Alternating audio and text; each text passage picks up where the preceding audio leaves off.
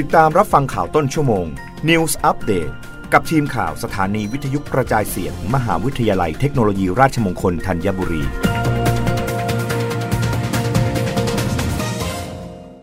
รับฟังข่าวต้นชั่วโมงโดยทีมข่าววิทยุราชมงคลธัญบุรีค่ะคณะบริหารธุรกิจมหาวิทยาลัยเทคโนโลยีราชมงคลพระนครนำนักวิจัยจากทั่วโลก ร่วมเสวนาเรื่อง สอนออนไลน์อย่างไรให้เด็กไม่เบื่อ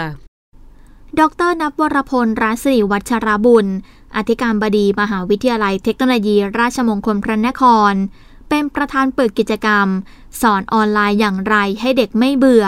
ผ่านระบบออนไลน์ ซึ่งจะขึ้นระหว่างวันที่ 28 ถึง 29 เมษายน 2565 ณ ห้องประชุม L307 คณะบริหารธุรกิจ ศูนย์พาณิชยการพระนคร ภายใต้โครงการวิจัยการพัฒนาศักยภาพด้านการสื่อสารภาษาอังกฤษ ของนักศึกษามหาวิทยาลัยเทคโนโลยี ราชมงคลพระนคร ผ่านการเรียนการสอนแบบบรณาการ ด้วยเทคโนโลยีดิจิทัล และการฝึกปฏิบัติจริง นอกจากนี้ภายในงานยังมีการนำเสนอผลงานเรื่อง อาจารย์หุ่นยนต์ จากโครงการวิจัยการพัฒนาหุ่นยนต์ปัญญาประดิษฐ์ สำหรับการเรียนการสอนภาษาอังกฤษแบบบรณาการ ด้วยเทคโนโลยีดิจิทัล และการฝึกปฏิบัติจริง ซึ่งได้รับรางวัลเหรียญทอง จากการประกวดในงาน Special Edition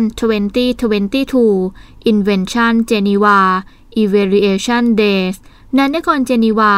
สมพันธรัสวิตโดยมีดรขวัญฤทัยบุญยเสนา อาจารย์ประจำสาขาวิชาการเงิน คณะบริหารธุรกิจ เป็นผู้อำนวยการชุดโครงการวิจัย และการนำเสนอผลงานที่ได้รับรางวัลเหรียญทองแดง เรื่อง ห้องปฏิบัติการดีจัง จากโครงการวิจัยห้องฝึกปฏิบัติการ และศูนย์การเรียนรู้การเรียนการสอนภาษาอังกฤษ แบบบรณาการ ด้วยเทคโนโลยีดิจิทัล และการฝึกปฏิบัติจริง โดยอาจารย์พรคิดอั้นขาว เป็นผู้อำนวยการชุดโครงการวิจัย ซึ่งได้รับทุนสนับสนุน จากสำนักงานการวิจัยแห่งชาติหรือวอชอนันทนาสีมา สื่อสารองค์การราชมงคลพระนคร รายงาน รัฐมนตรีว่าการกระทรวงพาณิชย์สั่งกรมการค้าภายในดูแลราคาชุดนักเรียน ช่วงก่อนเปิดเทอม ผู้ประกอบการยืนยันยังไม่ปรับราคา แม้ความต้องการเพิ่มขึ้นนายวัฒนศักดิ์เสือเอี่ยมอธิบดีกรมการค้าภายในกระทรวงพาณิชย์เปิดเผยว่า ในช่วงกลางเดือนพฤษภาคม เป็นช่วงที่เปิดภาคเรียนของโรงเรียนต่างๆทำให้ผู้ปกครองต้องหาซื้อชุดนักเรียนและอุปกรณ์การเรียน ให้กับบุตรหลานของตนเอง